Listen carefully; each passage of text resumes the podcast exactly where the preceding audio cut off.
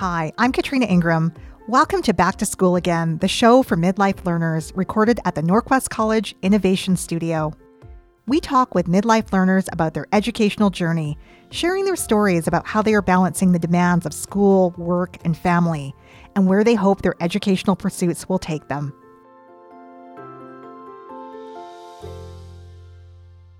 Welcome to Back to School Again, a show for midlife learners. I'm Katrina Ingram, and I'm here at Norquest College in their Tricked Out podcast studio, which is part of the Innovation Studio, where all kinds of cool digital content and offline collaborations take place. I'm excited to bring you another season of this podcast, and I want to thank Norquest College for being on board once again to make that possible.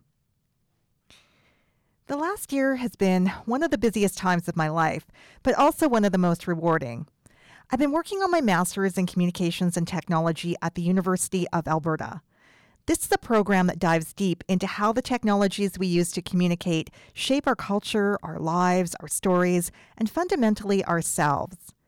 At least that's my take on it. My guests today may have their own interpretations of the program.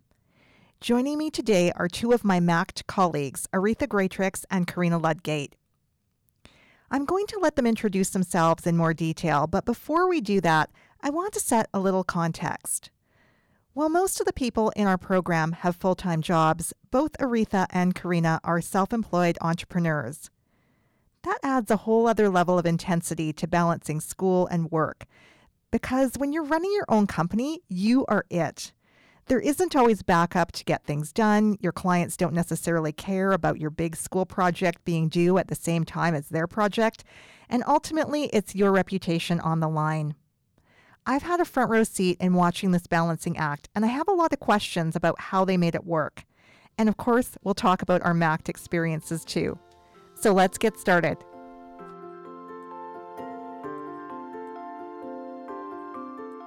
So, my name is Aretha Greatrix. I am a MAC student, so I'm getting a master's in communication and technology. And I am a business owner. I am a filmmaker, so I make films, and I technically own two production companies at the moment. Wonderful. And how about you, Karina? Uh, I am also a fellow MAC student doing my master's um, at the University of Alberta, and I also own a company called Henrik Branding Co. And so we do branding and communications for small to mid-sized businesses in Western Canada. Wonderful. Well, let's start with talking about your journey into entrepreneurship. Aretha, what made you decide to start a company? So, I originally worked for a nonprofit and I was teaching youth filmmaking. So basically, it was like teaching like Indigenous youth like how to share their own stories and how to do filmmaking. So we brought in like filmmakers, and I had actually taken like a certificate in digital and interactive media from NAIT a long time ago. And it was to be a web designer, but a portion of it was actual media. So they showed us how to like film, write a script, and like, you know, how to do the technical things, like actually work the cameras and like sound and stuff. So I was like, oh, I actually know how to do this stuff. So I kind of produced these videos with these youth, and I'm like, I forgot I actually liked this.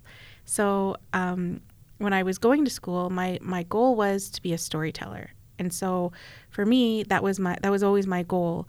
And then um, while I was going to school, um, or after I graduated, I basically like found a way into a job and working for the Alberta government in education.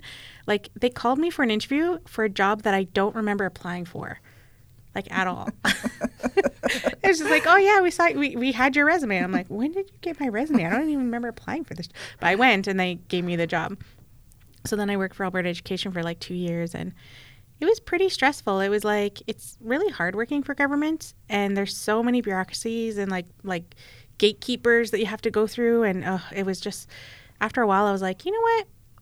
I know I'm getting paid well here and I'm getting like benefits and all that stuff and like, you know, a pension, but I'm not happy. So I was like, I really wanted to be a storyteller. Why did I forget that? So I left my job and decided that I was going to be a filmmaker full time because at that point I was kind of doing it like off the side of my desk in the evening in my spare time. And so I was like, you know what? I'm I'm going to give it a try. I'm going to see what I can do and see if I can just be a filmmaker full time. Wonderful. And Karina, I know you actually had a business prior to this one. Tell us about that and also how and why you started Henrik Branding. Yeah, so um, before starting Henrik, we ran, um, my former business partner and I ran a branding and communications company as well for about four years. And we started that um, right out of school. So my, my second undergraduate degree is um, from MacEwan in communications, and that's where I, I met my former business partner. And so we did that for about four years and um, just decided to go separate ways. And so I loved the work that we were doing and uh, I didn't really want to stop. My plan was always to to continue in this industry, um, and so I started the company on my own. Great. Well, you know, there's a lot of people who dream of the entrepreneurial life and being their own boss. What would you say is the most rewarding thing about being self-employed? And also, what is the scariest thing about being self-employed? Um, you definitely get to make your own hours. So, like, if I want to just leave, or, or like, let's say there's something during the day, I can just rearrange my schedule so that I can be there. Or if, like, for some reason I want to, like, just go somewhere, like on vacation, like, I can just figure it out. But that's also the scariest part because, especially when you're making money in projects that aren't constantly coming in, like I basically pay myself and then put a whole bunch of money in my savings and then kind of work out like, okay, I have enough to live off of for like three months, six months. And I try to make it as long as possible. But sometimes once the project's done and you're getting closer and closer where you're like, okay, I have one month left. And you're like, oh goodness, I need to find a project like yesterday. so it, those are the moments that you're like, okay, I, I either need to be more consistent or yeah, or just finding some way to to make sure I have money coming in. What about you, Karina?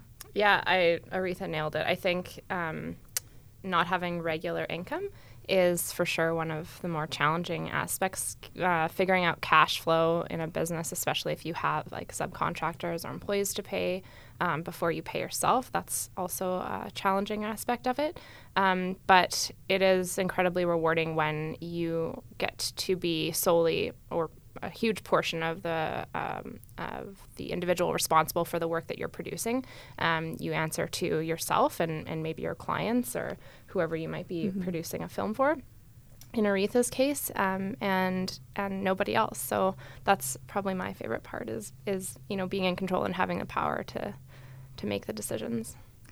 That sounds amazing. But being responsible for your business and also getting things done for school, I imagine that could present some real challenges. Were there any times where you had a big client project that was due at the same time as a big school assignment? And, and how did you navigate that and balance that? Not very well. both both spring institutes that we have because we have spring institute every year which is like three weeks that we're supposed to take off and i'm like i'm a business owner that's impossible um, and both times i was working on like m- major documentaries at the time so even when i had like hired additional staff to be like, hey, I'm going to be in school. So unless like a building is burning, don't contact me. but buildings were burning. So there were times that I was like on my lunch break or on my break, like on the phone going like, okay, what's the problem happening? And like just de-escalating situations and like fixing things. And yeah, like even in class, sometimes I'd be on my computer and then all of a sudden I would get this like urgent message. And I'm like, okay, like I can't leave, but and try to fix them like while I'm in class. And yeah, it yeah, it wasn't a good. I'd like to say it was perfect, but no, it yeah. How about you, Karina? Yeah, Spring Institute is the most challenging part of it. J- like throughout the rest of the school year, when we can work, uh, kind of work at our own pace, and everything is online, it's it's pretty manageable. Like you do schoolwork whenever you can. Mm-hmm. It doesn't really matter what time of day you're doing it at. Um, but the first Spring Institute, I like Aretha was like, well, I own a business. Like I can't stop working for three weeks. Um, and I honestly was like, ah, it'll be fine. It won't be that much work. And that was a huge mistake. Uh, so I learned my lesson last year. And this year, I, I ended all my projects, or as much as I could, in April. And then I just had a few of my like retainer clients for May. Um, but I, again, like I had additional help. and then started new projects in June when Spring Institute was over there was like a tiny PR crisis in the middle of class that I had to step out for. But otherwise, actually, it was like very manageable this year compared to the first Spring Institute. I learned my lesson. Good for you for learning that lesson. Um, and that's a nice segue into the, the next question I have. Is I was wondering if you ever had to say no to clients or what you do to set boundaries um, on your business in order to prioritize school. And I, I imagine that's probably pretty hard if you're in the middle of a big documentary. Yeah, well, especially so majority of the projects that I have done have been my projects, so they're projects that I created and they're my intellectual property. So at the same time, they're also my babies. so it's like really hard to be like, okay, do these things, and then seeing them do things like, okay, but not that way. and uh, but there were there were a couple where um, because I've kind of grown a reputation of doing things, I've been getting a lot of calls from people asking me about producing their films. And because last year, like while I took two courses in the in the winter time, I did two music videos. I started um I started a documentary and then I also actually am a graduate research assistant for our professor. So I also work on um, building this digital literacy camp um, that I was working on creating these instructional videos for that was way too much. I realize that now. Like I thought, oh, it's fine, I can do this. Oh, and I was doing an engagement thing for Alberta, um, for the University of Alberta Health branch. We were doing these engagement videos, and I was helping doing engagement, like to basically assess them and see what, how they can improve it for Indigenous families. And yeah, there is I I realized very early on that that was too much because then the Spring Institute started, and I was already exhausted from that, and so yeah, I just it was one of those things where like just taking on too many projects and and the funny thing is there were three other projects that were pr- pitched to me and i said no to because i knew it was going to be too much. And i'm like why didn't i say no to the other ones? So um, yeah I've, I've had to definitely turn down some and and let them know that i like i, I needed a break. Um, yeah I, there were a couple other ones that have been have been pitched to me since and i'm like you know what i was so busy during the winter term and the spring institute that i'm actually just really exhausted so I'm not taking on any new projects until September. But yeah. Yeah. I imagine, though, it can be hard to say no. Like, I, I, think that sometimes there's this fear that, will there be another project? I know, if, have you experienced that at all, Karina, in your business? So for me, I was pretty lucky. Like, people who approached me in March or April um, when I knew like the Spring Institute deadline was drawing near, I was able, they were really good about pushing it off. So I said, you know what, like I have these three weeks in May, so can we start June 1st or whatever?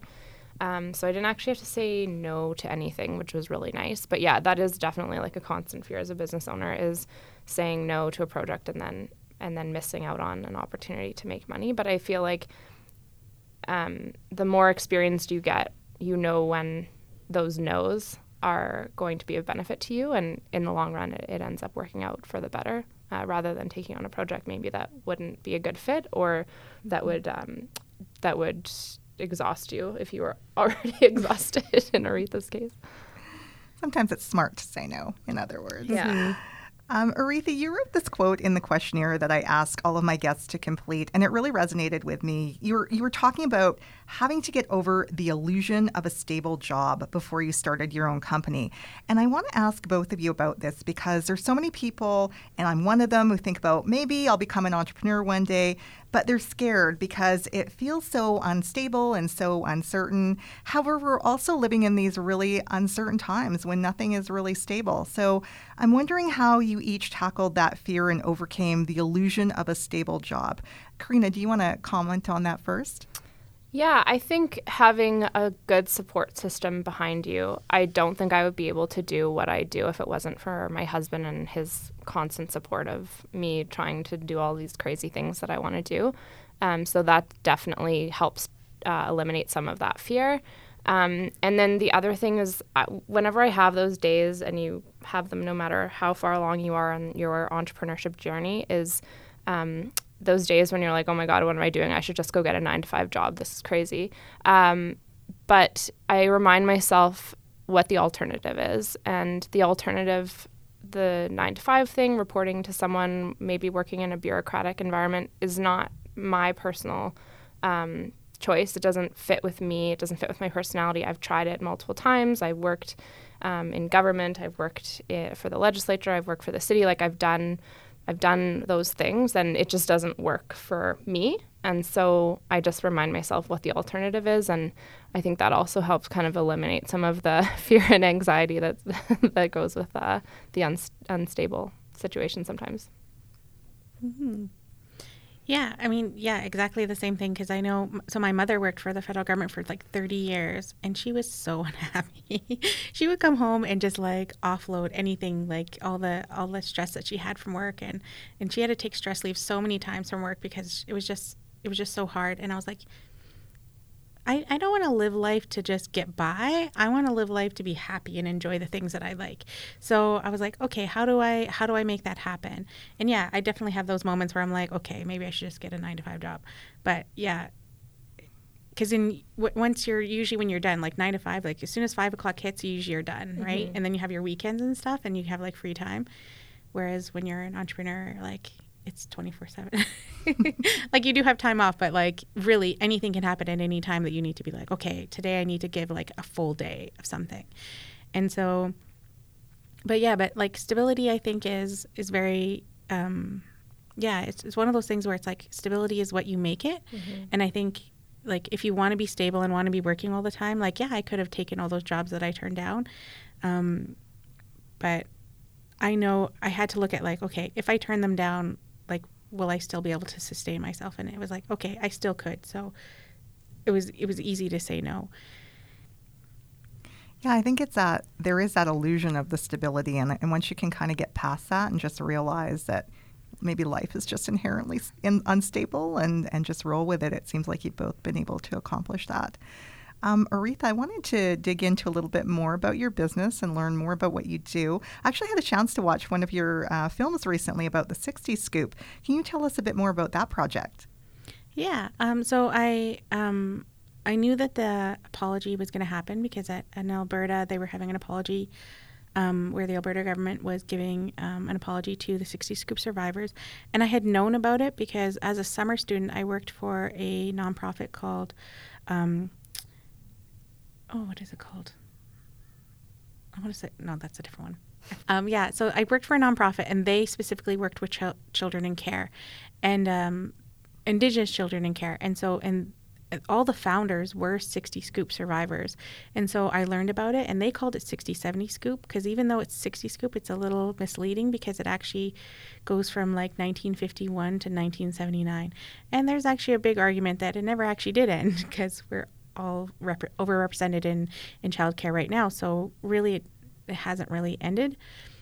Um, and so I knew about it, and so and I knew about this apology that was going to happen, and I knew people that were a part of it, and so I just went down and thought, okay, I'm going to film some stuff while I was there, and then this opportunity to get this grant to create a documentary had happened, and I had already gotten some footage from the apology, so I thought, okay, I'm going to move forward and do this because I think.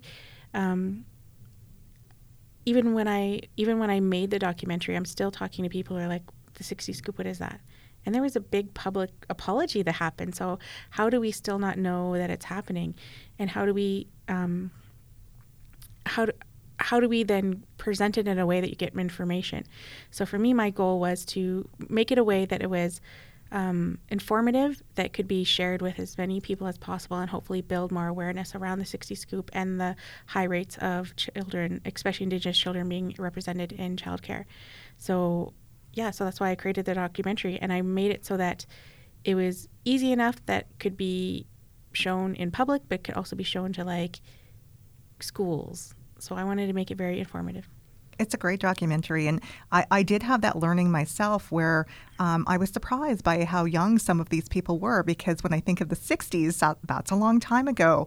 And yet, some of the people that you talk to, um, they're not really that old, and they must have been part of that latter part of, of the scoop uh, into the 70s and, and maybe even the 80s. So, yeah, it was a great doc.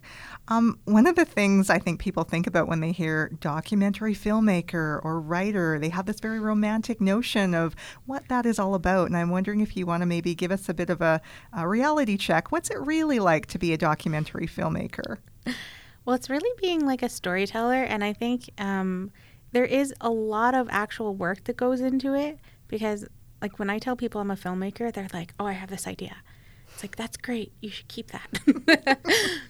and um, and like even that I own my own production company, they're like, "Oh yeah, we should make this film together." I'm like, "Well, like, do you know what your idea is first? Because there's actually a lot of work and money that goes into the prep part of it. So you should know that. And you shouldn't be telling people your ideas because that's your intellectual property. And you want to hold on to that. so yeah, I, I don't know. It's kind of like romanticized to the point where I think they think that I, or that I make tons and tons of money. Like some people are like, oh, but you own your production company. I'm like, yeah, and I also pay other people. like I might get huge grants, that's great, but like even in the grant there's a there's a pay system which is above the line, below the line. So above the line you only want to spend 20% and then below the line is like yeah, the rest of the percentage. And so I get paid above the line. So I mean whatever grant I get, I can only do 20%. But even then, there's four other positions in there. So I'm one of the four. so at the end of the day, I'm usually being paid eh, probably less than sometimes I pay like my technical people. So yeah, it's it's one of those things where they assume that like, oh, you I've heard you got like this fifty thousand dollar grant. It's like, yeah, and I get like a small percentage of that. Rest of it I get I pay to other people. Yeah, there is always the reality of accounting, and there's always the real- reality of paying staff and kind of the, the things you just have to do when you're running pretty much any kind of business. Mm-hmm. Well, Karina, let's talk a little bit about your business. Um, I know that you're a branding expert, and as someone working in the world of branding, what misconceptions do you find that people have about branding? Yeah, well, obviously, the first thing is people assume branding, like what I do, is is what a graphic designer does and create logos and um, visual identity systems. And that's certainly part of like one of the services that i offer. I don't myself do it. I work with some really talented graphic designers in edmonton um, who do that portion of it. Um, and for sure visuals are really really important. That's how people uh, most people identify a brand, um, but it's definitely it's only a small piece of it. A lot of it is built around how you communicate, um, the experience that you provide, whether it's an online experience or whether it's in person in a brick and mortar store or at an event. Um, it's kind of the personality, the way people understand you. Uh, a lot of it nowadays has to do with the purpose um, behind your company and, and what you're trying to do to um, give back or to do something greater than just sell products or services. So. And what does that process look like when you're working with a client? How do you work with them specifically to be more effective at building their brand? Yeah, well, it depends on where they're at. So, um, if you're kind of a new startup business, uh, we kind of help you create all of the foundational communication pieces that would go into um, a brand essentially. Um, visual identity is usually part of that. Um, everything I do is founded in communications because that's my background. So a lot of it is writing based, um, content based, but also some of the creative stuff. So um, helping with art direction for photo shoots. Um, being kind of a project manager and all the moving pieces if I'm working with graphic designers, photographers, videographers, that kind of thing. Um, and then on the strategy side, so helping clients be able to execute on a brand. So once it's kind of been built, um, helping them figure out, okay, now how are we going to disseminate this to our target audiences? Um, for brands that are a little bit more vintage, uh, maybe they're looking to rebrand. Um, maybe they have like a big anniversary coming up and they want to um, revamp things, it's uh, still a similar process of kind of discovery and figuring out, okay, well, what's unique, what differentiates you, um, and and again, helping them maybe redevelop some of their messages um, around who they are and what they're trying to do. Um, sometimes it's related more to employees, so it can be kind of employee branding, um, internal branding. So looking more at like how um, your staff experience your company, what's the culture that you're trying to provide to people, and how does your brand, how is your brand infused in all of those things? So not just external, but also looking internally too. I think that's a really interesting area, employee it branding. Is, yeah um, eh, just how our employees embody are an embodiment of the brand. Um, I'm curious about um, how, how has that been received? Have you been doing a lot of work in that area, or, or where are people at with respect to employee branding?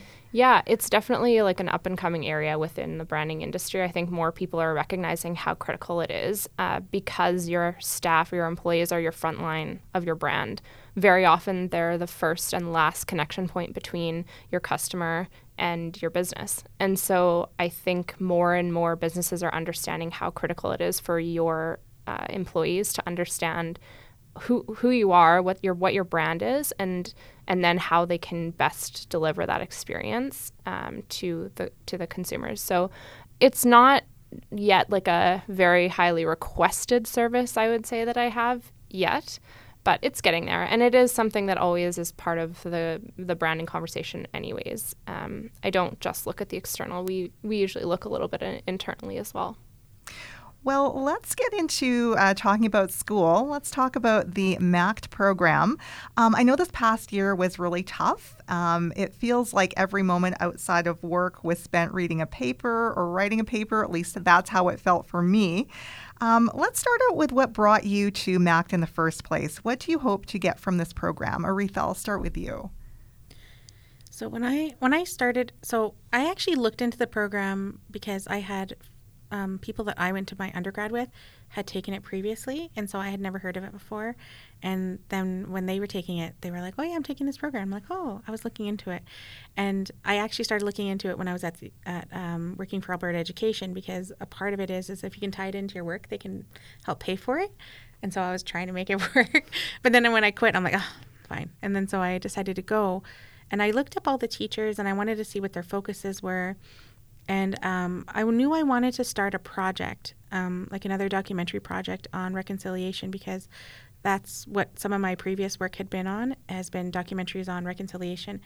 And so I was like, okay, well, maybe I can work on the research part because I think um, even though I did a little bit of research as a producer and things like that, I haven't actually like honed the skill. So I was like, I think this could help me a little bit. So I had a meeting with um, Rob um, McMahon, who's one of our professors, Dr. Rob McMahon, and um, I explained to him what I do and, and that I was a filmmaker.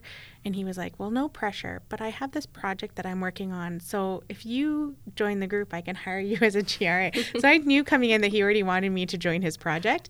And um, um, as a filmmaker, because as part of the digital literacy, they need a filmmaker to actually show the youth how to actually make films, which is something I already did as well, too.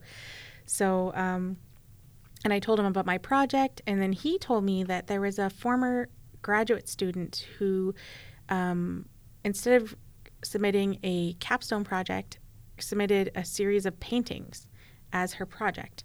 And so, because as a filmmaker, he could see if we could have me submit a documentary instead of doing an actual paper.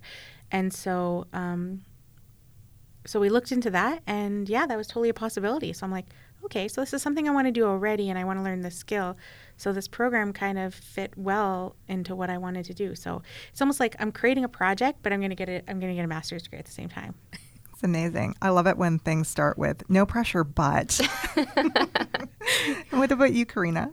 Yeah, so I've I knew like I always wanted to go back to do more school, um, to do a master's, and part of the reason for that was um, I I'm putting this out there, MacEwan, if you're listening. I want to uh, be a sessional instructor in the program at MacEwan that I took my uh, second undergrad in in communications.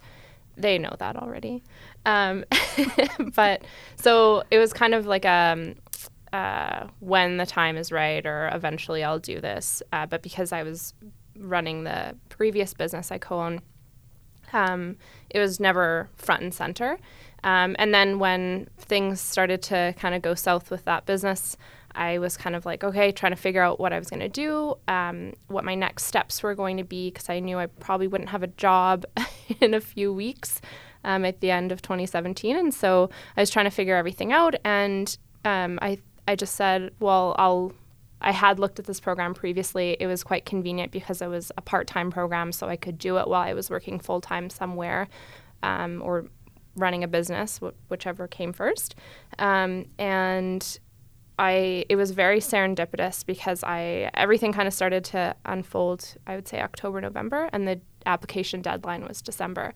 And so I scrambled to get my references and everything and applied, and I got my acceptance in um, January. And then I didn't I didn't like say anything. I just kind of I accepted it and I didn't tell anybody. Um, and then when as we got closer to the first spring institute and it became more of a reality i kind of started to tell people but yeah it's it's really like i'm a very very big believer in education both formal and informal um, and I would be a I would or will be a student for the rest of my life if I can in some capacity. Like I love school, so.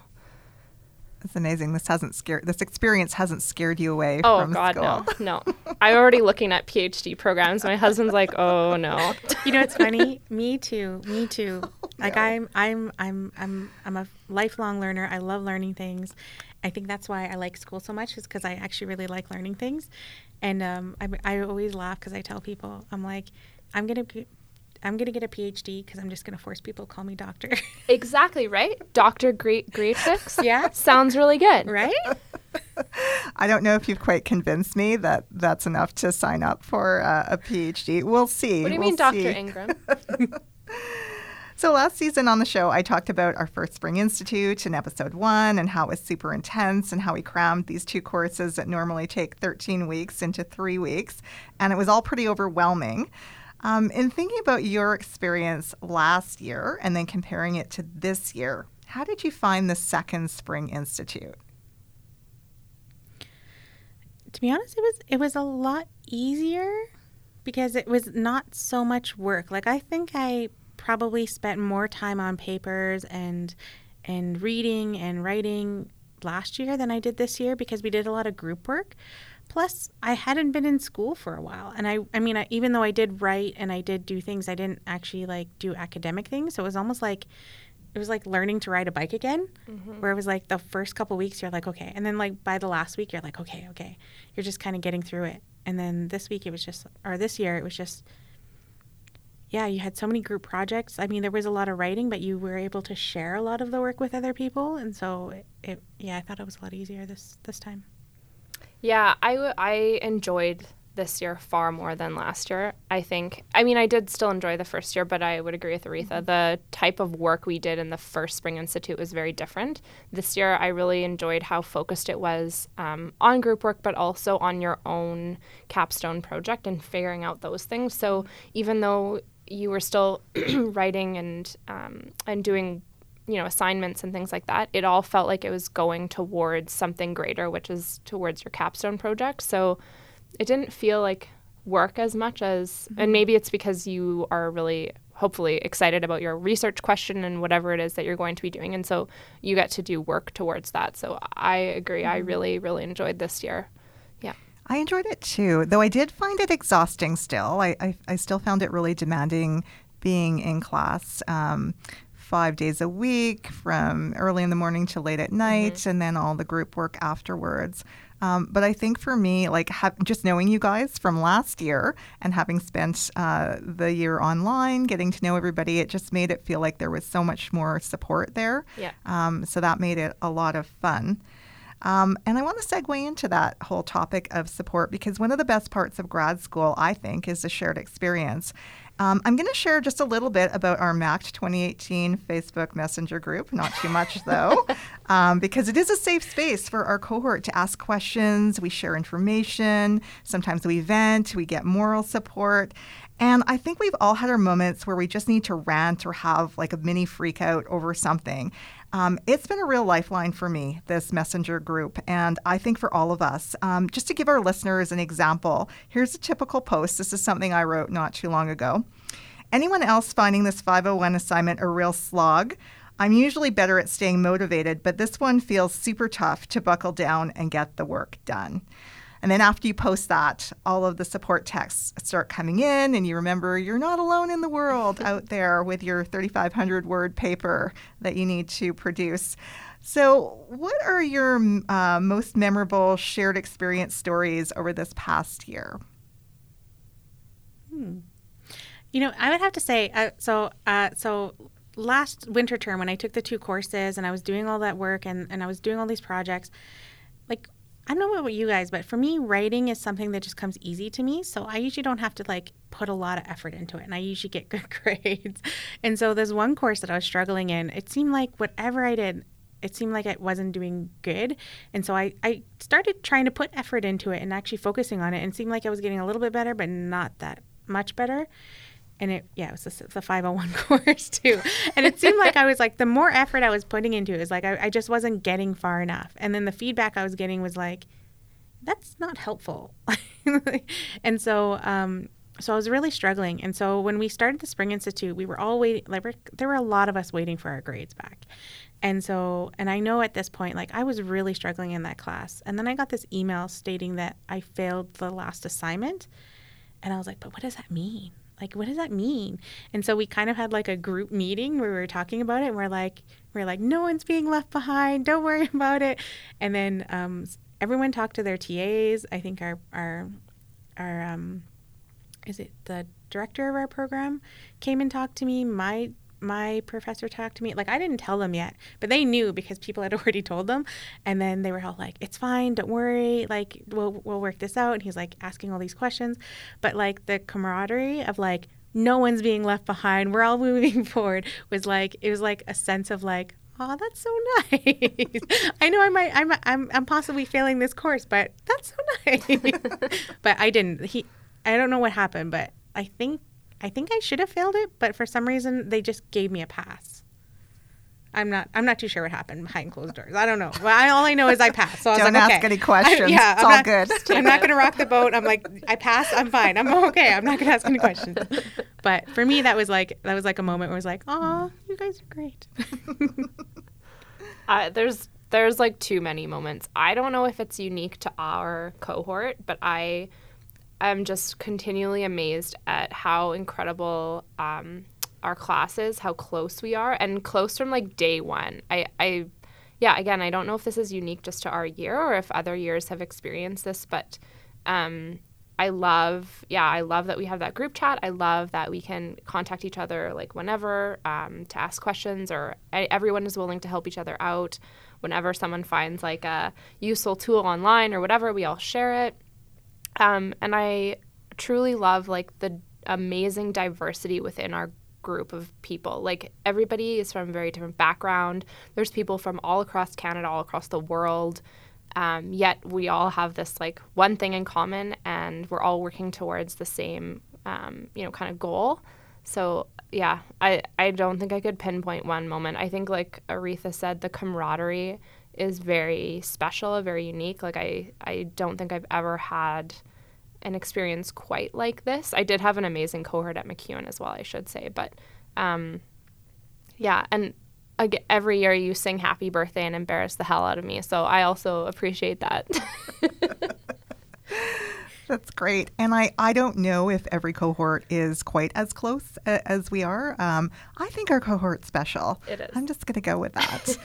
um, now, this coming academic year, we're all going to be heading into our capstone projects. And this is our major piece of research that takes about six months to complete.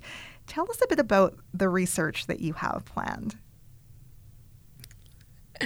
Um, so my well, mine is um, mine's a little bit different. Of course, I had to be difficult and do something completely different from everyone else.